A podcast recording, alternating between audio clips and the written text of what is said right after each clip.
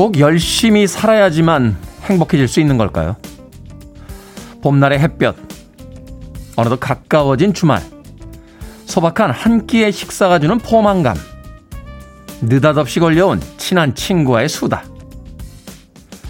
행복은 우리 주위에 이미 가득 차 있습니다. 행복은 그냥 얻어지는 겁니다. D-166일째 김태훈의 프리웨이 시작합니다. 빌보드 키드의 아침 선택 김태훈의 프리웨이 저는 클 태 자 쓰는 테디 김태훈입니다. 자 오늘 첫 곡은 케니 로긴스의 I'm Free Heaven Helps the Man 들이었습니다. 자 오늘 D-166일째이긴 합니다만 김태훈의 프리웨이 200일이 되는 날이기도 합니다. 7291님 200일 진심으로 축하합니다. 이대로 쭉 저희와 함께 해요. 학교 가기 전에 매일 듣고 가야 하루 생활이 잘 됩니다. 라고 어, 축하 문자 보내주셨습니다. 저도 쭉 하고 싶습니다. 자, 6220님 200일 축하드립니다. 첫 방송 때 어색함이 가득했는데 이제는 매일 아침 7시 프리웨이 온 하게 되네요. 기간지에서 벗어나길 바라며 10년까지 쭉 함께 하, 함께 하겠습니다. 라고 문자 보내주셨습니다. 첫 방송 때 제가 어색했나요? 예. 저는 첫 방송 때도 노련했습니다. 예. 기억나지 않습니다. 예. 전 첫 방송 때도 오늘처럼 방송했다고 예. 생각하고 있습니다. 자, 지난 200일 동안 함께 해주신 여러분들에게 모두 감사의 말씀 드리겠습니다. 또 앞으로도 뜨거운 응원, 뭐 홍보 함께 해주시길 바라면서 200일인데 말로만 감사, 뭐 이렇게 이야기하면 좀 민망하잖아요. 예. 저희 태자가 클 태자이기 때문에 오늘 크게 여러분들께 한번 쏘도록 하겠습니다. 모두 50분께요. 커피 쿠폰 2장씩 드립니다. 본인이 한 잔 드시고 예, 다른 한 잔은 지인에게 내밀면서 수줍게 너 김태훈의 프리웨이 듣니? 라고 홍보해 주시면 되겠습니다. 자, 특별히 신청곡 보내주신 분들 중에서 50분 추첨합니다. 아, 여러분들께서 듣고 싶은 음악들 2000년대 이전에 나온 팝송 음악 아, 신청곡으로 보내주시면 되겠습니다. 어렵게 생각하실 필요 없고요. 문득 떠오른 노래, 또 평상시에 듣던 노래, 또 예전에 즐겨 들었던 노래를 보내주시면 됩니다. 자, 커피는 모바일 쿠폰으로 저희가 바로 보내드립니다만, 신청곡은 오늘은 아니고요. 차근차근 들려드릴 예정이에요. 예, 우리 미니롱 PD가 몇 달째 신청곡을 네, 파일화 시켜서 어, 모아놓고 있습니다. 그래서 그때 그때 상황에 맞게 또 계절에 맞게 들려드리고 있으니까요. 오늘 보내주신 신청곡 곱게 정리해서 저희가 160여일 이내로 들려드릴 예정입니다. 160일 이런 방송이 있나요? 신청곡을 160일 이후에 들려드리겠습니다. 예, 그 안에 나옵니다. 어떤 신청곡은 내일 나올 수도 있고요. 또 어떤 신청곡은 네, D-1일 말 그대로 160일 있다 나올 수도 있으니까 지속적인 청취 부탁드리겠습니다. 자, 문자번호 샵 1061, 짧은 문자 50원, 긴 문자 100원, 콩은 무료입니다. 자, 신청곡 보내주시면 모두 50분 추첨해서 커피 쿠폰 2장씩 드리는 200일 이벤트. 자, 2시간 남았습니다. 많은 참여 부탁드립니다. 여러분은 지금 KBS 2라디오 김태훈의 프리웨이 함께하고 계십니다. KBS 2라디오 예, 김태훈의 프리웨이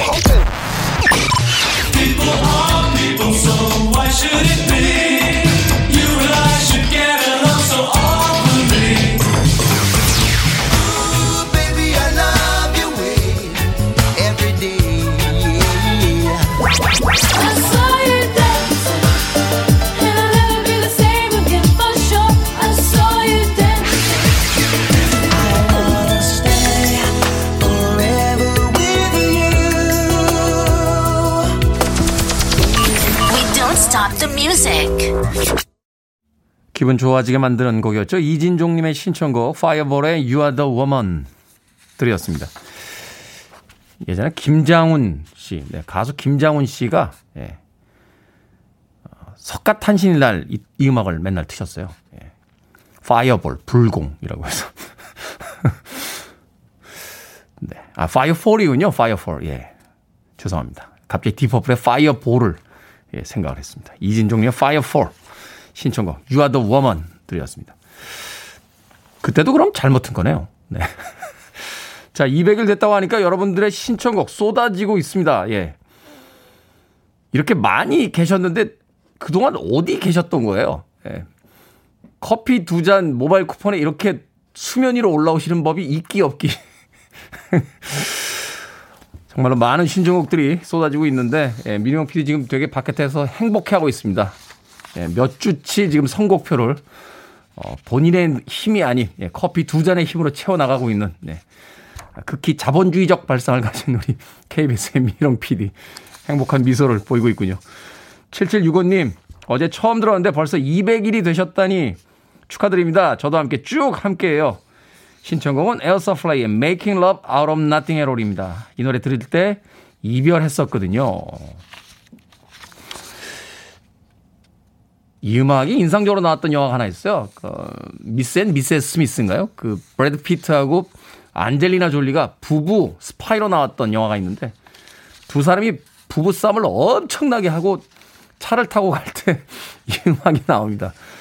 7765님, 아름다운 곡인데 이별했을 때 들었다고 하셨으니까 또 7765님만의 또 다른 사연이 있겠군요. 네. 기대해 보겠습니다. 모바일 쿠폰 두 잔이 갈지. 손은신님, 팔이 아파 병원 갔는데 테니스 엘보라네요.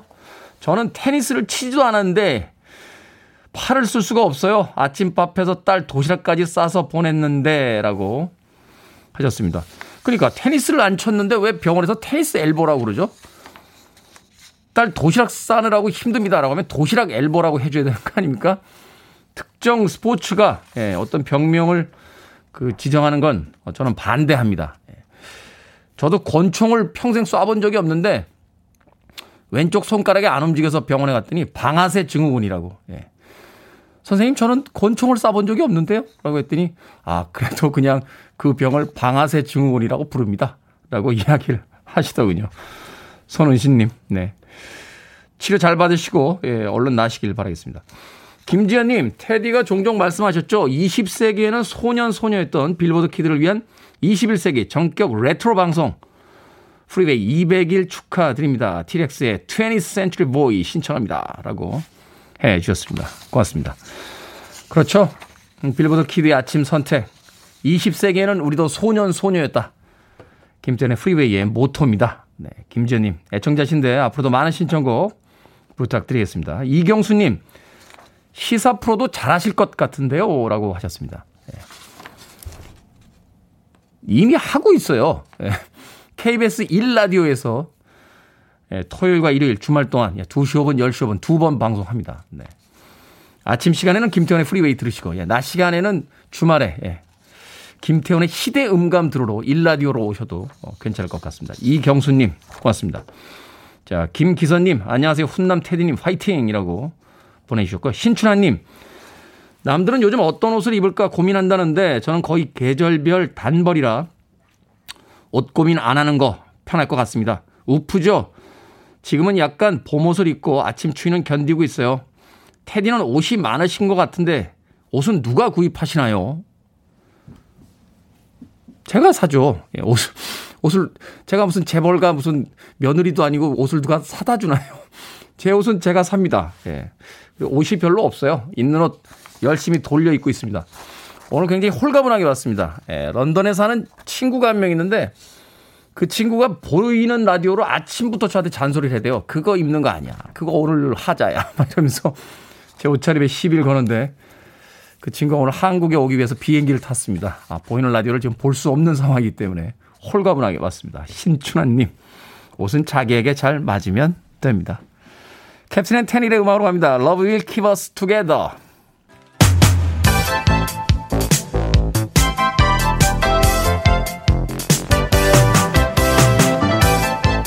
이 시각 뉴스를 깔끔하게 정리해드립니다. 뉴스 브리핑 최영일 시사평론가 나오셨습니다. 안녕하세요. 안녕하세요.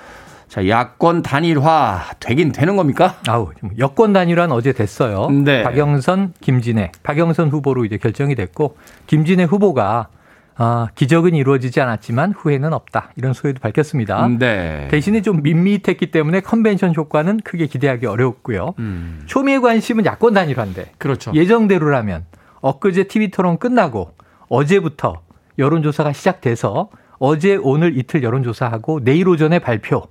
그럼 내일 후보 등록 마감이에요. 오늘까지 여론조사는 시작도 못했고 밤새 제가 잠을 설치고 속보를 기다리고 있었는데 네. 단일화 성사 속보는 나오지 않았습니다. 지금 이런 속보 나왔어요. 격차를 좁히고 있다 이견을. 경쟁력으로 물어볼 거냐, 적합도로 물어볼 거냐. 안철수 후보가 원하는 경쟁력 쪽으로 물어보기로 기울었어요. 네. 대신에 오세훈 후보는 우리가 하나 양보했으니까 유무선 전화 조사할 때 최소 10% 이상 유선 전화를 넣어달라. 이건 무슨 의미냐면 유선 전화 요즘 많이 안 쓰잖아요. 중장년층 어르신들이 고령층. 많이 네. 받게 돼서 좀 보수층의 입장이 반영될 수 있다는 겁니다. 음. 근데 이 안철수 대표 측은 안철수 후보 쪽은 이게 100% 무선으로 하자. 이게 또 타결이 안 되는 거예요. 지금 아주 팽팽합니다. 작은 것을 놓고. 오늘 오전까지 단일화 이 성사가 안 되면 설문 못 하고요. 그럼 내일 그냥 각각 후보 등록을 하고 적어도 후보 등록 상황은 삼자 구도가 될 가능성이 점점 높아지고 있습니다. 그러네요. 야권 단일화 쉬워 보이지가 않습니다. 기회는 두 번 더 남아 있어요. 25일이 선거운동 시작인데 네. 그 직전에 단일화될 수도 있고 29일 날 투표용지가 인쇄됩니다. 네. 이 이후로는 힘들어집니다. 사표가 나오게 되죠. 투표용지에 기호와 이름이 들어가 있으면. 그렇죠. 그래서 28일까지 단일화 기회가 있는데 오늘 단일화가 안 되면 아름다운 단일화는 물 건너간다.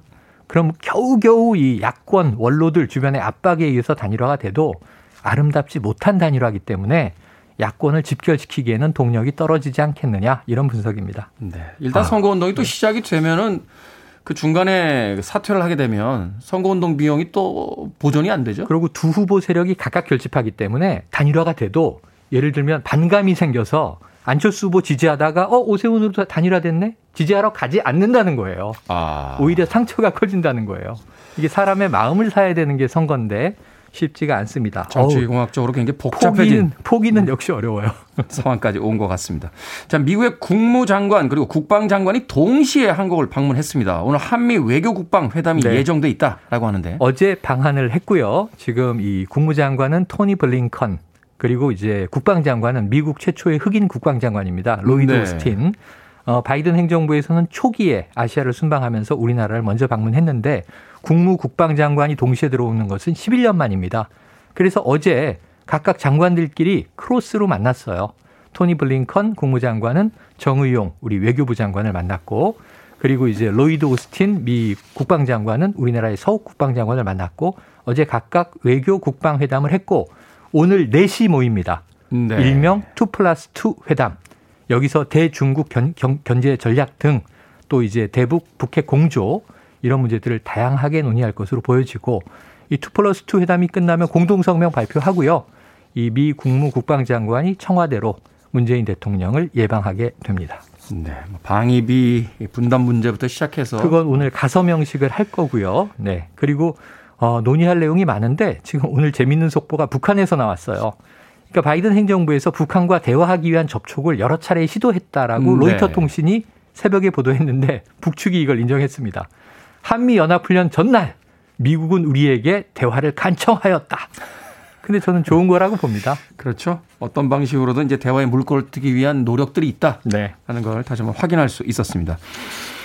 자, 안타까운 소식이 들어왔어요. 미국 조지아주 애틀란타 일대에서 총기 난사 사건이 일어났는데 이 사망자 중에 한인이 4명이나 지금 포함이 되어 있다고 맞습니다. 합니다. 증오범죄 가능성도 제기가 되고 있죠. 네, 지금 21살 미국 남성이 총기를 난사해서 일단 현재까지는 단독범으로 보이는데 수사는 네. 진행 중입니다. 이미 이제 한 가지 사건으로 지난밤 기소가 됐어요. 그런데 이제 세 군데의 마사지 샵을 돌면서 총기를 난사해서 사망자 8명이 나왔고 부상자도 나왔습니다. 그런데 우리 외교부가 밝힌 바 우리가 참 가슴이 아픈 게 이 바다 건너 먼 나라 얘기로만 생각했지만 이 한국계 여성 4명이 희생된 거예요. 이중 70대, 50대 이렇게 포함되셔서 아직 신원은 뭐 공개되고 있지 않습니다만 어, 그래서 지금 이게 두 가지 경로로 수사가 추정이 되고 있어요. FBI도 투입이 됐는데 네. 한 가지는 이 젊은 청년 남성인데 왜 이런 일을 벌였는가? 범행 동기가 항상 중요하지 않습니까? 미국 경찰이 밝힌 바 성중독자인 것 같다. 그런데 음. 성매매 업소를 없애버리기 위해서 일 가능성. 그리고 두 번째로는 이 SNS에서 참 이게 불편한 글이 나왔어요. 중국 바이러스가 미국을 죽였다. 이렇게 썼던 거예요. 이게 이제 일종의 바이러스 백신 음모론 아니겠습니까? 네. 그러니까 아시아계에 대한 혐오 범죄가 아니겠는가. 이 가능성도 나와서 이미 바이든 미국 대통령과 카몰라 해리스 부통령은 아시아계 미국인에 대한 혐오는 안 된다 이런 메시지를 내고 있습니다. 네. 그러니까 이 사실은 중국을 뭐 주적으로 했을지 모르겠지만 한국계 여성이 다수 희생됐단 말이에요. 그래서 지금 우리는 영화 미나리를 보면서 미국 이민 세대들의 이 정말 그 고통을 영화로 체감하고 이게 미국에서 호평을 받고 있잖아요. 근데 미국은 여전히 인종차별과 아시아계 혐오가 존재하는 것 아닌가 두려워지는 얘기고요. 이 총기 사건, 남의 문제가 아니다. 그래서 미국에는 Stop Gun Violence, 총기 폭력을 멈춰달라. 총기 자유화 좀 법으로 막아달라. 이런 운동이 있는데 우리도 좀 동참해야 되는 거 아닌가 싶습니다. 미국의 총기협회 자체가 워낙 로비 자금을 크게 쓰고 있기 때문에 그렇죠. 총기가 금지될 것 같지는 않습니다만 어찌됐건 또 이 증오범죄를 일으키는 사람들에게는 중국인인지 한국인인지 일본인인지 구분하지 않기 때문에 맞습니다.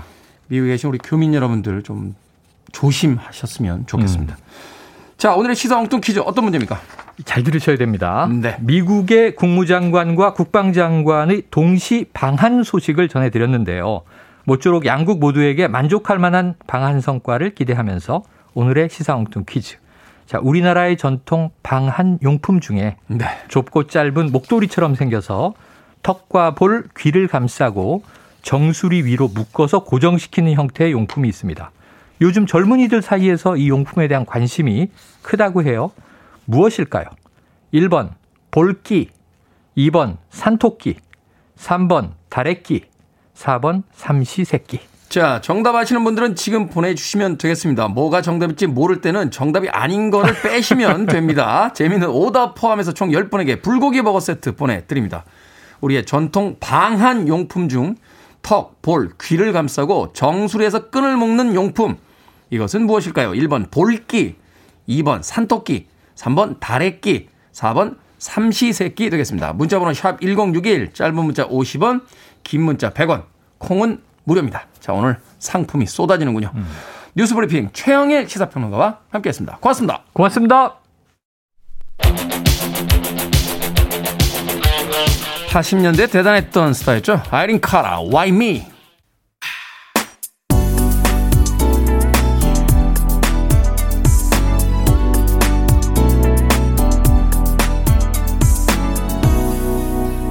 김태훈의 Freeway.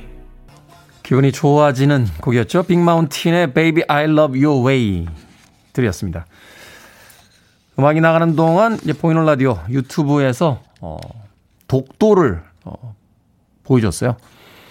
아름답네요. 어, 오늘도 독도에는 평화롭게 파도가 치고 있는데 저 아름다운 섬에 인간이 자꾸 욕망을 어, 집어넣어서 내 땅이다, 네 땅이다 싸우면서 아둥바둥 네, 다투고 있습니다. 독도가 볼 때 사람들의 삶이 얼마나 한심할까요? 네, 100년도 못 살면서 뭘 그렇게 많은 것을 가지려고 어, 싸움들을 하는지. 빅마운틴의 Baby I Love Your Way 드렸습니다. 자, 시사 엉뚱 퀴즈. 오늘의 문제. 턱볼 귀를 감싸는 우리의 전통 방한용품. 이건 뭘까요? 정답은 1번 볼기였습니다. 저도 보기는 봤는데 이걸 볼기라고 부르는지는 오늘 처음 알았습니다. 고용호님, 애끼라고 저한테 하신 거 아니죠? 예. 아침부터 이러시면 안 됩니다. 4081님, 돼지 토끼. 돼지면 돼지고 토끼면 토끼지 돼지 토끼는 뭡니까? 어, 뚱뚱한 토끼를 말하나요? 네. 이은희님 5번 살쪄서 옷이 꽃기라고 하셨습니다. 코로나 때문에 외부 활동이 적다 보니까 이 겨울에 살찌신 분들 굉장히 많다고 하는데 네. 봄입니다. 아, 좀 움직이시길 바라겠습니다. 5754님 정답은 1번 볼기입니다. 볼기를 머리에 쓰는 분들이 많은데 턱에서부터 씁니다. 아 그렇군요. 이게 그러니까 묶는 부위가 머리 위에 있어야 되는 거죠? 근데 우리는 거꾸로 머리에서부터 잡아 당겨가지고 턱에서 묶으니까. 아, 오칠오사님. 네. 좋은 정보 감사드립니다. 좋은 정보이긴 한데 우리가 이걸 쓰고 나갈 일이 있을지는 잘 모르겠습니다. 이재철님, 수수께끼. 4770님, 바람끼라고 어, 또 재미있는 오답 보내주셨습니다.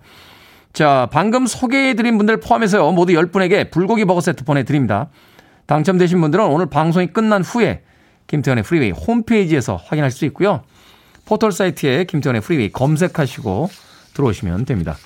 콩으로 당첨이 되신 분들은 다시 한번 방송 시간에 샵 1061로 이름과 아이디 보내주시면요. 저희들이 모바일 쿠폰 보내드리겠습니다. 짧은 문자는 50원, 긴 문자는 100원입니다. 자, 김태리님, 오늘 영화 혼자 미나리 보고 오려고 예매했는데 신랑한테 딱 걸려서 취소했습니다. 라고.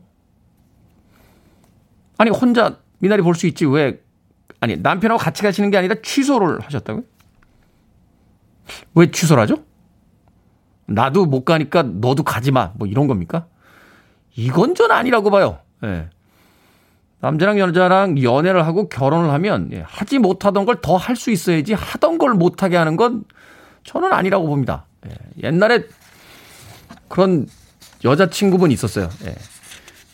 그 친구하고 12년, 13년 친구인데 사귄 지 3개월 만에 그 친구랑 헤어지라고 그래서 제가 약간 당황했습니다. 야, 걔랑 만난 게 너랑 만난 것보다 더 많아. 라고 하는데 그 친구 마음에 안 들어. 걔랑 헤어져. 얘는 마음에 안 들어. 얘 술 많이 먹더라. 얘 만나지 마. 이렇게 교통 정리를 해서 너무 많은 사람들을 교통 정리하게 될 것 같아서 그 친구를 정리했던 기억이 나는군요. 아, 김태리 님에게 그 얘기 하는 거 아닙니다. 예, 영화 예매하셨다는데 몰래 보고 오십시오. 몰래. 예. 요럴 때는 몰래 보는 게 정답입니다. 자, K80699437님의 신청곡 갑니다. 스웨덴 그룹이죠. 95년도에 발표했던 곡, 야키다. I saw you dancing.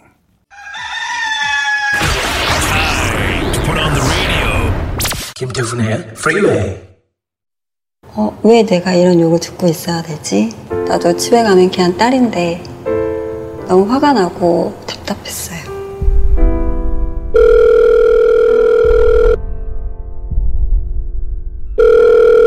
착하고 성실한 우리 딸이 상담 드릴 예정입니다. 사랑하는 우리 아내가 상담 드릴 예정입니다. 제가 세상에서 가장 좋아하는 우리 엄마가 상담 드린 예정입니다. 잠시만 기다려주세요. 고객님 무엇을 도와드릴까요? 저희 안내 멘트입니다. 아, 네, 감사합니다, 고객님. 수고 많으십니다. 네, 고객님. 그 멘트가 참 좋네요. 아, 네, 그렇습니까, 고객님. 사실은 앰프가 좀 어두워서 네. 짜증났었는데 네네. 그분 연결하니까 내가 화를 못 내겠네. 아, 그러셨습니까? 더 필요하신 건 없으시고요? 네, 된것 같고요. 좋은 하루 되세요. 네, 감사합니다, 고객님. 생각을 여는 소리 Sound of Day. 상담원 가족들의 목소리로 녹음한 고객센터의 연결음 들려드렸습니다. 고객센터 상담 직원들은 고객을 가장 먼저 만나죠. 그래서 회사나 기관을 대표하는 목소리로 늘 친절하고 상냥하길 요구받았습니다. 일부 고객들이 화를 내거나 욕설을 퍼부어도 친절하게 응대해야 하기 때문에 속으로는 우울하지만 또 겉으로는 억지로 웃는 스마일 마스크 증후군에 시달리기도 했다고 합니다. 상담 직원들의 이러한 감정 노동 문제가 이슈가 되면서 이들을 보호하기 위한 장치들이 제시가 됐는데요. 상담원의 가족들의 목소리로 녹음한 연결음도 그 중에 하나였습니다. 자기 가족을 진심으로 아끼는 아버지, 혹은 어린 딸의 목소리에 고객들의 마음도 따뜻해질 수밖에 없었죠. 가족 목소리 연결음을 시행한 한 회사의 조사에 따르면요. 상담원들이 존중받은 느낌 0%에서 25%로 늘었고요. 고객의 친절에 대한 기대감도 16%에서 41%로 늘었다라고 답했답니다. 2018년에는 산업안전보건법 개정안을 시행하면서 감정 노동자를 보호하는 제도적 장치도 마련했습니다. 하지만 이런 다양한 노력에도 고객의 폭언 등은 완벽히 근절되지 않고 있죠. 내가 상대하는 저 사람도 나와 똑같은 사람이고 누군가의 소중한 가족이라는 사실을 늘 기억해야만 하겠습니다. 상담원들뿐만 아니라 바로 이러한 태도가 우리 자신과 우리의 가족도 보호받을 수 있는 최선의 장치니까요.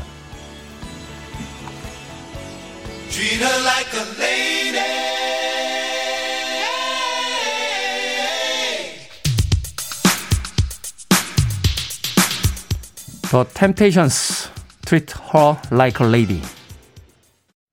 You're listening to one of the best radio stations around.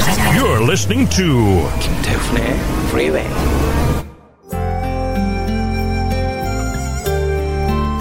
남편의 반대로 영화 미나리 네, 혼자 보기 포기하셨던 김태린님께서 방금 재예매하고 오셨답니다. 1시 10분 프로인데 남편 몰래 보고 오신다고요. 잘 보고 오세요. 남편 몰래. 자 1부 끝곡입니다. 곽정희님의 신청곡 크리스티나 아길레라 Reflection 2부에서 뵙겠습니다.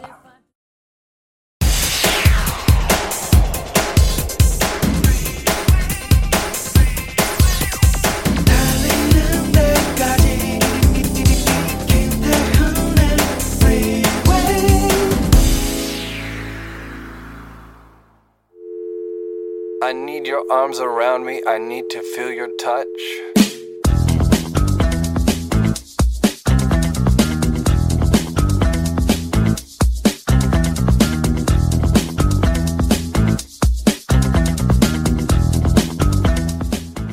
거소 투표 신고 대상자. 재보궐선거 실시 지역에 주민등록이 된 자 중 중대한 신체 장애로 거동할 수 없는 자.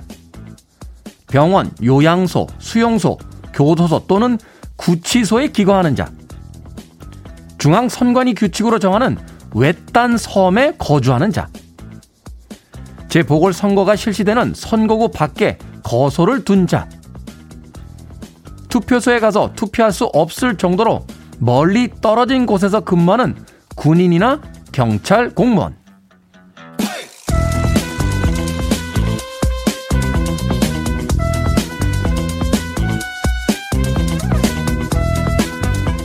뭐든 읽어주는 남자. 오늘은 거소투표 신고 대상자 목록을 읽어드렸습니다. 자, 2021 재보궐선거가 20일 앞으로 다가왔죠. 3월 20일 토요일까지는요, 거소 투표 신청을 할 수 있는데, 이동이 불편한 사람에 한해서 투표소에 가지 않고 우편으로 투표가 가능한 제도입니다. 앞서 읽어드린 대상자 외에 코로나19 확진자와 자가 격리자도 조건이 맞으면 거소 투표가 가능하다고 합니다. 함정을 타고 바다 위에서 근무 중인 해군들, 또 독도 경비대원, 사는 곳을 벗어나는 것조차 힘든 환자들까지 주권을 행사하기 위해 애쓴다는 걸 듣고 나서 분명 찔리는 분들 계실 것 같습니다. 재보궐선거는요, 역대 투표율이 평균 50% 미만일 정도로 주목도가 낮은 데다가 또 올해는 코로나19까지 겹쳐 있어서 참여율이 더 낮을 거다라고 예상을 하고 있습니다. 바쁘다는 이유로 뽑을 사람이 없다거나 누가 되든 똑같다 하는 생각으로 누군가에게는 간절한 한 표를 소홀히 흘려보내는 건 아닌지 돌아봤으면 합니다. 투표하십시오. 여긴 국민에게 주권이 있는 민주공화국입니다. 투표라는 건 민주공화국 시민의 자기 존재 증명이죠. 에어서플라이 Here I Am 이 곡으로 김태훈의 프리웨이 2부 시작했습니다. 앞서 일상의 재발견, 우리 하루를 꼼꼼하게 들여다보는 시간, 뭐든 읽어주는 남자. 오늘은 거소 투표 신고 대상자, 재보궐 선거 시에 예, 투표소에 갈 수 없는 사람을 대상으로 하는 우편 투표 제도에 대한 이야기 읽어드렸습니다. 투표해야죠. 어, 보궐선거라고 해서 중요하지 않은 건 아니잖아요. 예, 또 정치인들 보면요, 어, 여론 이렇게 판단해서 어떤 층에서 좀 지지가 이렇게 나오고 또 안 나오고 이러면 투표하라고 막 독려하다가 또 뜸해져요. 투표 많이 하면 또 안 될 것 같으면. 정치인들의 이야기가 아니라 우리 스스로 투표할 수 있는 예, 그런 문화가 있었으면 좋겠습니다. 자, 뭐든 읽어주는 남자, 여러분 주변에 의미 있는 문구라면 뭐든지 읽어드립니다. 어, 포털 사이트에 김태훈의 프리웨이 검색하고 들어오셔서 청취자 참여라고 쓰여진 부분 누르시면 되고요. 뭐든 읽어주는 남자 게시판 사용하시면 되겠습니다. 문자로도 가능합니다. 말머리 뭐든 달아서 어, 문자로 참여해 주시면 됩니다. 문자번호 샵 1061. 짧은 문자는 50원, 긴 문자는 100원, 콩은 무료입니다. 채택되신 분들께는 저희 스탭들도 한 번도 먹어보지 못한 전설의 촉촉한 카스테라와 라떼 두 잔 모바일 쿠폰 보내드리겠습니다. 또 이번 주에 책 선물 이벤트 하고 있습니다. 일요일 게스트죠. 재즈피플의 김광현 편집장님이 쓰신 밥보다 재즈. 자, 이번 주에 모두 10분 추첨해서 드리니까요. 말머리 재즈 달고 문자나 콩으로 신청하시면 됩니다. 자, 오늘 또 이벤트 데이입니다. 김태훈의 프리웨이 200일 기념 선물 준비했습니다. 모두 50분 추첨해서 커피 쿠폰 두 장씩 드립니다. 한 잔은 본인이 드시고 한 잔은 지인을 사주시면서 김태훈의 프리웨이 듣자라고 홍보해 주시면 되겠습니다. 참여 방법은 간단합니다. 듣고 싶은 노래 신청해 주시면 됩니다. 2000년 이전에 나온 팝송 보내주시면 되겠습니다. 자, 커피는 바로 보내드리지만 신청곡은 저희가 차곡차곡 보관하다가 어, 남아있는 160여 일 안에 예, 반드시 틀어드리도록 하겠습니다. 오늘 나올 수도 있고요. 예, 마지막 방송 때 나올 수도 있습니다. 나의 곡은 언제 나오는지 160일 동안 발목 잡혀 계셔야 됩니다. 꼭 들어주셔야 돼요. 역시나 문자번호 샵 1061, 짧은 문자 50원, 긴 문자 100원, 콩은 무료 신청할 수 있습니다. 광고 듣습니다.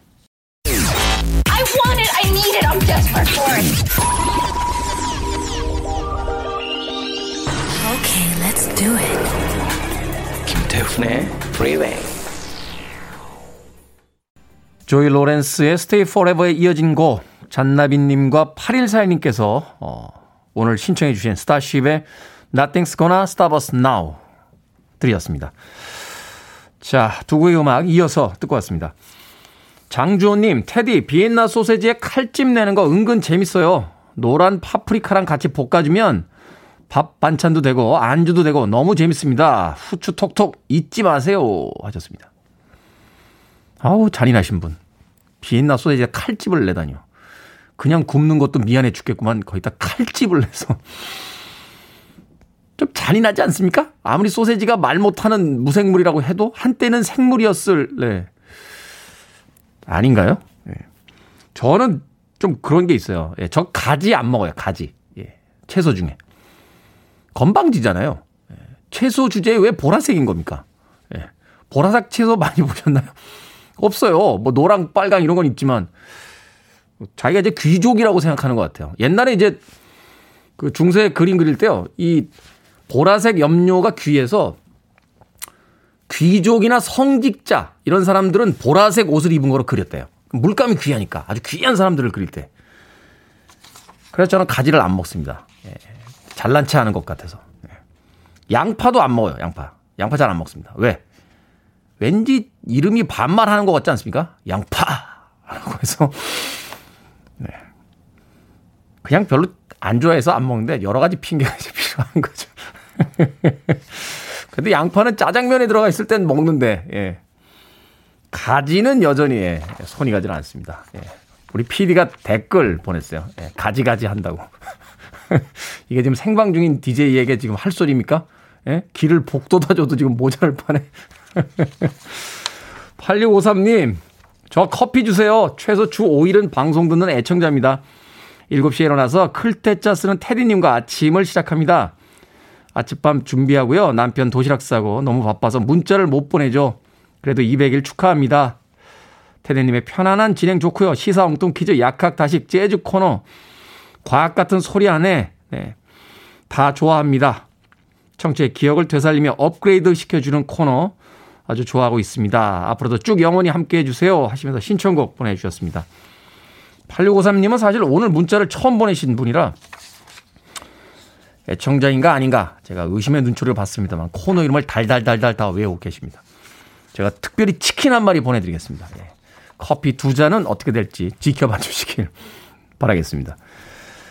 자, 1204님, 저희 딸기 농장엔요, 외국인 근로자들이 많은데 하우스 안에 스피커를 통해서 흘러나오는 프리웨이 엄청 좋아합니다.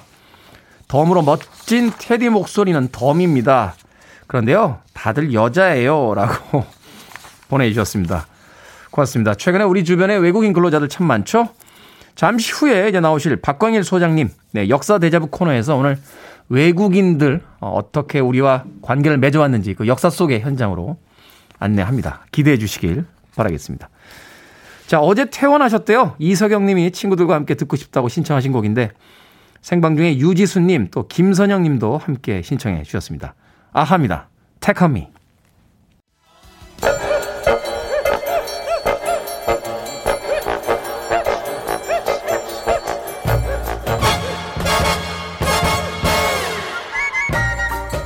온라인 세상 속 촌철살인 해악과 위트가 돋보이는 댓글들을 골라봤습니다. 댓글로 본 세상.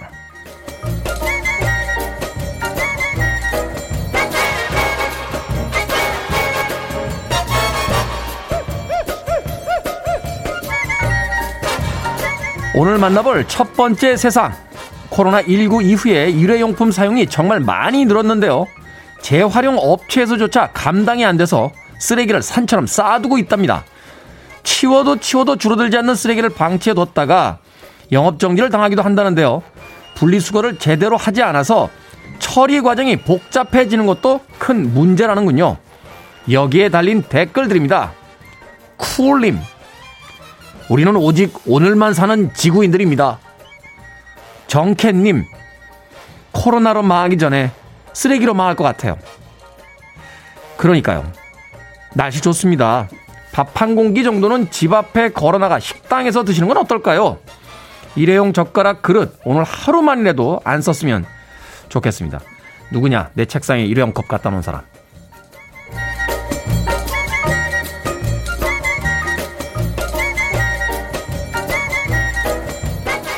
두 번째 댓글로 본 세상. 방영 중인 한 드라마에서 간접 광고, 즉 PPL이 논란이 됐습니다. 주인공들이 저녁으로 즉석 조리 비빔밥을 먹는데 그 비빔밥 중국 기업에서 제조한 제품이었단 거죠. 비빔밥 그릇에 적혀있는 중국어도 그대로 노출이 됐는데요. 우리 드라마를 보는 해외 시청자가 많아진 만큼 가볍게 넘길 일이 아니다 하는 의견이 쏟아지고 있습니다. 여기에 달린 댓글들입니다. 김영땡님, 시청자들이 얼마나 예리한데요. 아무리 돈도 좋지만 대한민국의 자존심은 지킵시다. 우택 땡땡님, 이러니까요. 외국인들이 점점 한국 상품과 중국 상품을 혼동하기 시작하는 거라고요. PPL 필요하죠. 하지만 이건 좀 심하다 싶은 장면들 최근에 많습니다. 부부 싸움하다가 갑자기 영양제 먹고요. 사랑 고백하다가 상대가 입고 온 옷의 브랜드 물어보고 이건 좀 아니지 않나요? 근데 이거 얼마나 봤죠? 우린 안 들어오나? 네, 안 들어와? 네, 부러우면 안 되는데.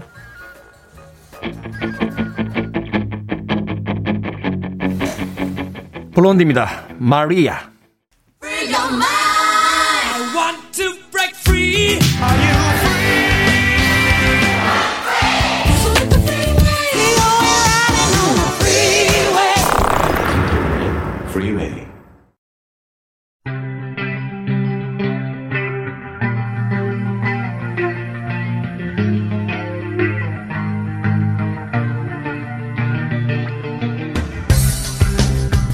21세기의 키워드로 우리의 역사를 살펴보는 시간 역사 대자뷰 공간 역사 연구소 박광일 소장님과 함께합니다. 안녕하세요. 안녕하세요. 자, 3월 21일 이번 주 일요일이 세계 인종 차별 철폐 날이라고 하는데 네. 요즘 우리나라도 이제 다문화 사회다. 뭐 이런 이야기, 다양한 문화에 대한 또 관심, 뭐 굉장히 많이 사용을 하고 있습니다. 과거에 우리나라에 이제 외국인이 과연 얼마나 찾아왔으며 또 어떠한 관계를 맺었는지 예, 궁금해지는 그런 대목이 아닐 수 없는데요. 그렇죠. 네.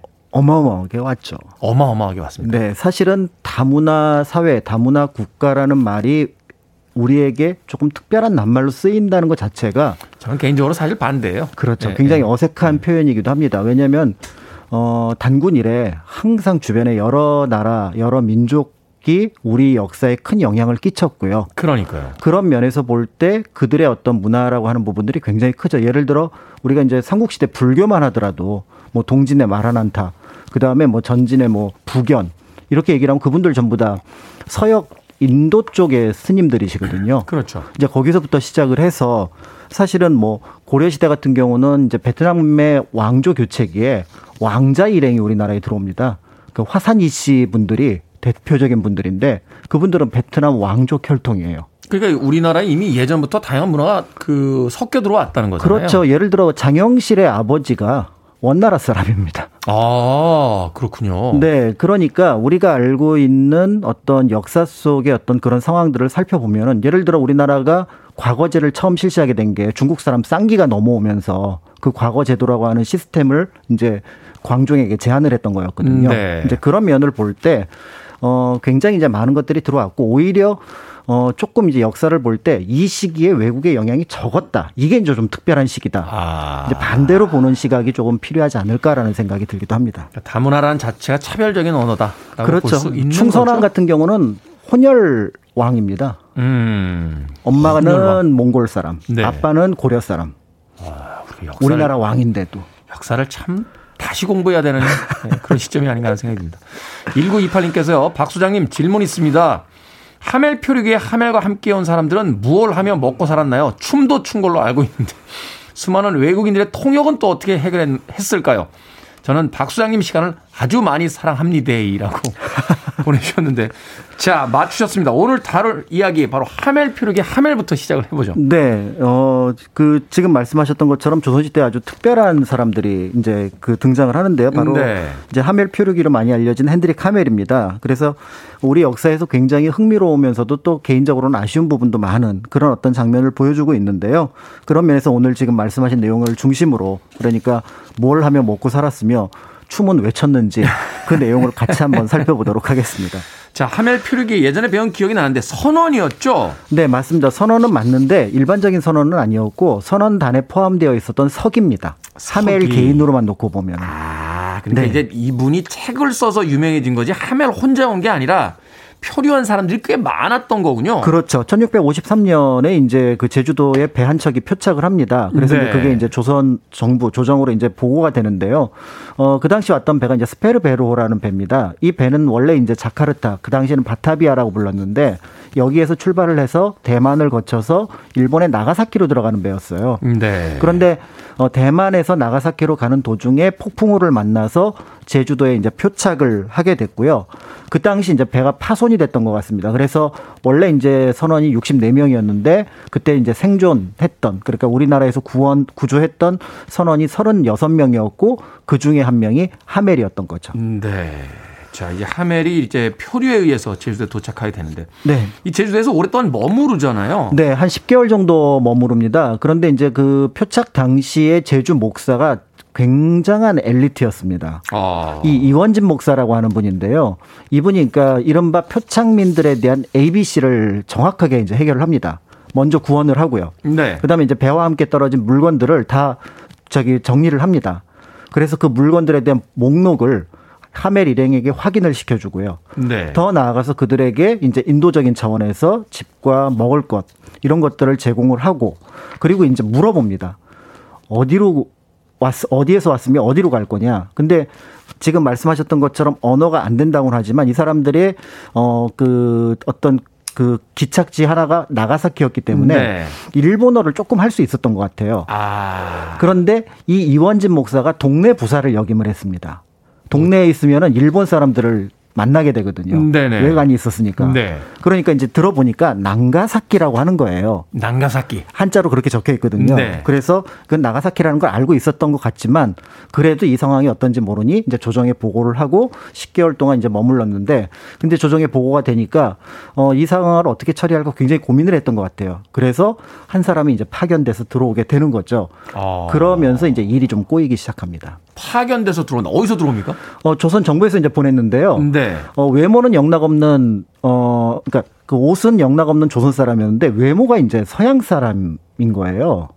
아니 그럼 이미 하멜 이전에 우리 조선 그 와, 와 있던 서양 사람인 거죠. 아 있었다는 이야기네요. 예. 네네. 그래서 이제 그 사람을 이제 내려 보냈더니 이제 이 사람이 뜻밖의 하메라고 같은 나라였던 네덜란드 사람이었고 아. 심지어는 아까 그 자카르타에서 나가사키로 가는 그 배가 원래 동인도 회사 배였거든요. 네. 이 사람도 동인도 회사 선원이었습니다. 그러니까 먼저 표류했던 사람이었군요. 예, 아마 딱 들어보시면 이제 기억하시겠지만 벨테브레라고 하는 한국 이름 박연이라고 하는 인물이었던 거죠. 박연이. 네. 예, 그래서 이제 만나서 얘기를 하는데 박연조차도 사실은 네덜란드 사람이라는 생각을 전혀 못했고요. 네. 근데 만나 보니까 네덜란드 사람이었던 거죠. 아. 그런데 이제 천사와 같은 그러니까 하멜 일행으로 볼 때는 그런 박연이 뜻밖의 얘기를 합니다. 어, 여기가 꽤 살만하다. 그리고 조선 정부가 잘 안 보내준다. 이 얘기를 하니까 이제 어 이게 좀 문제가 됐던 거죠. 자기네들은 이제 금방 일본으로 갈 줄 알았는데, 줄 알았는데. 그래서 탈출을 시도하는데 이게 이제 역효과가 돼서 결국은 서울로 압송이 됩니다. 아... 이게 이제 탈출을 시도했다라는 것들이 이제 뭔가 이 사람들을 좀 관리를 해야겠다라는 생각을 하게 되는 거죠. 그렇죠. 그러면서 서울로 압송을 하면서 효종과 만나게 되면서 또 다른 이제 장면이 시작이 되는 거죠. 과연 벨테브레 일행은 네.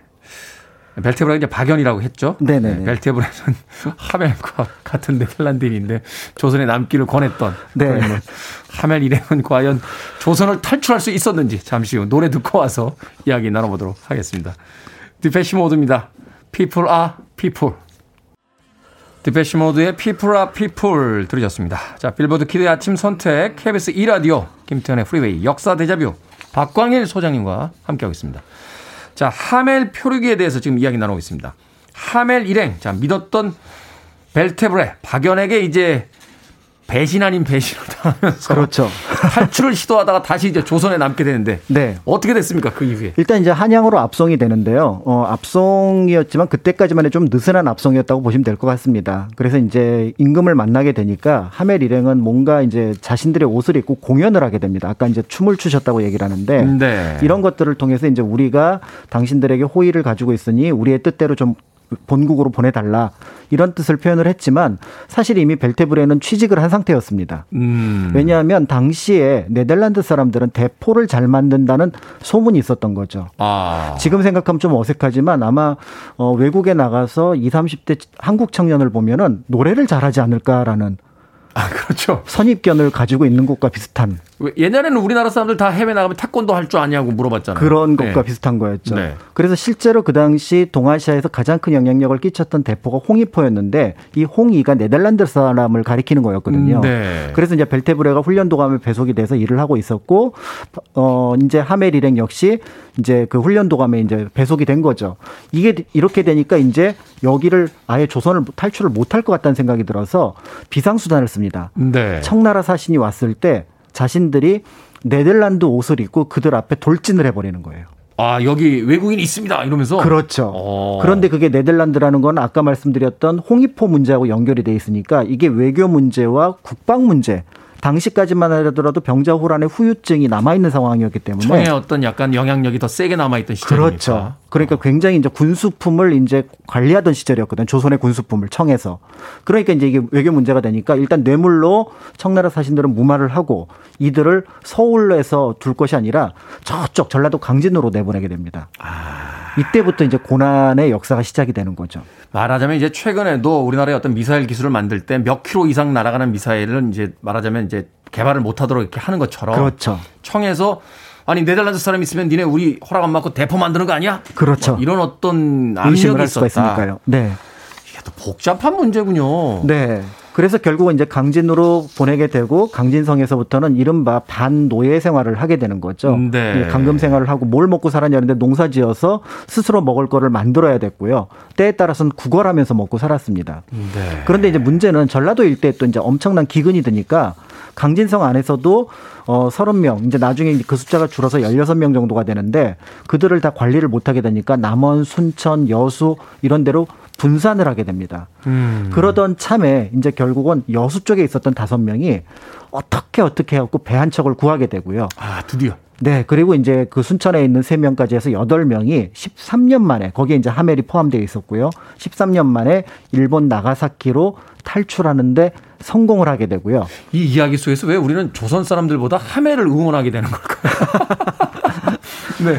그러고 이제 하멜이 이제 그 일행이 이제 일본으로 탈출했다는 얘기를 듣고 조선 정부에서도 굳이 나머지 여덟 명을 남겨둘 필요는 없겠다 싶어서 그 다음에. 이제 보내게 됩니다. 음. 그런데 이제 일본에 도착했던 하멜은 이제 굉장한 조사를 받게 되죠. 이제 배 한 척이 없어진 상황이니까요. 그렇죠. 그리고 거기에 물건이 굉장히 많았으니까 그리고 또 하멜로 볼 때는 13년 동안 일을 열심히 했다. 난 동인도 회사의 직원으로서 그렇기 때문에 그 일을 한 내역들을 부득이하다라고 표현을 해야 되고 그러려면 가능하게 세밀하게 묘사를 해야 되는 겁니다. 자료가 있어야 되는 거죠. 그렇죠. 13년 동안 내가 있었던 게 어디 가서 놀다 온 게 아니라 진짜 그 어떻게 보면 조선에서 어쩔 수 없는 어떤 그, 그 한정된 생활을 했다.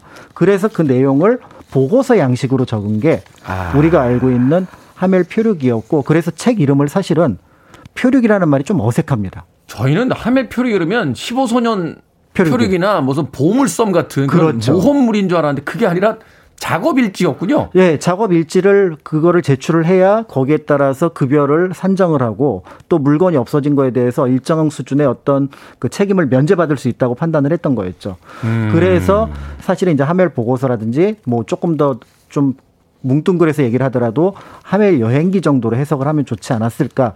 우리나라가 표류의 대상이 되는 건 좀 곤란해서요. 그러네요. 자, 이때를 계기로 해서 좀 외국과 교류가 활발하게 이어져서 네. 새로운 문물을 좀 빨리 받아들일 수 있었다면 얼마나 좋았을까 하는 생각도 해보게 되네요. 그렇죠. 특히 당시 이제 일본은 내 나가사키에 아까 말씀드렸던 하멜 일행이 가려고 했던 곳에 대지마라고 하는 인공섬이 있었고요. 이 대지마를 통해서 일본은 어 영 그 러시아 어, 네덜란드라고 하는 당시 최선진국 의 어떤 문물을 받아들이면서 비록 쇄국하였지만 유럽이 어떻게 돌아가고 있는지를 알게 됨으로써 그 이후의 변화의 어떤 영향력, 특히 이제 난학이라고 하는 것들을 음. 이제 받아들이게 되는데 그런 부분을 생각해 보면 조선으로서는 좋은 기회를 놓친 것 같다라는 아쉬움이 들기도 합니다. 역사는 현재 우리에게 참 많은 것들을 가르쳐 주고 있다 하는 그렇죠. 생각을 해봅니다. 자, 오늘은 하멜의 조선 방문 그리고 그가 남긴 방문의 의미 알아봤습니다. 역사 대자뷰 공간 역사 연구소 박광일 소장님과 함께했습니다. 고맙습니다. 감사합니다.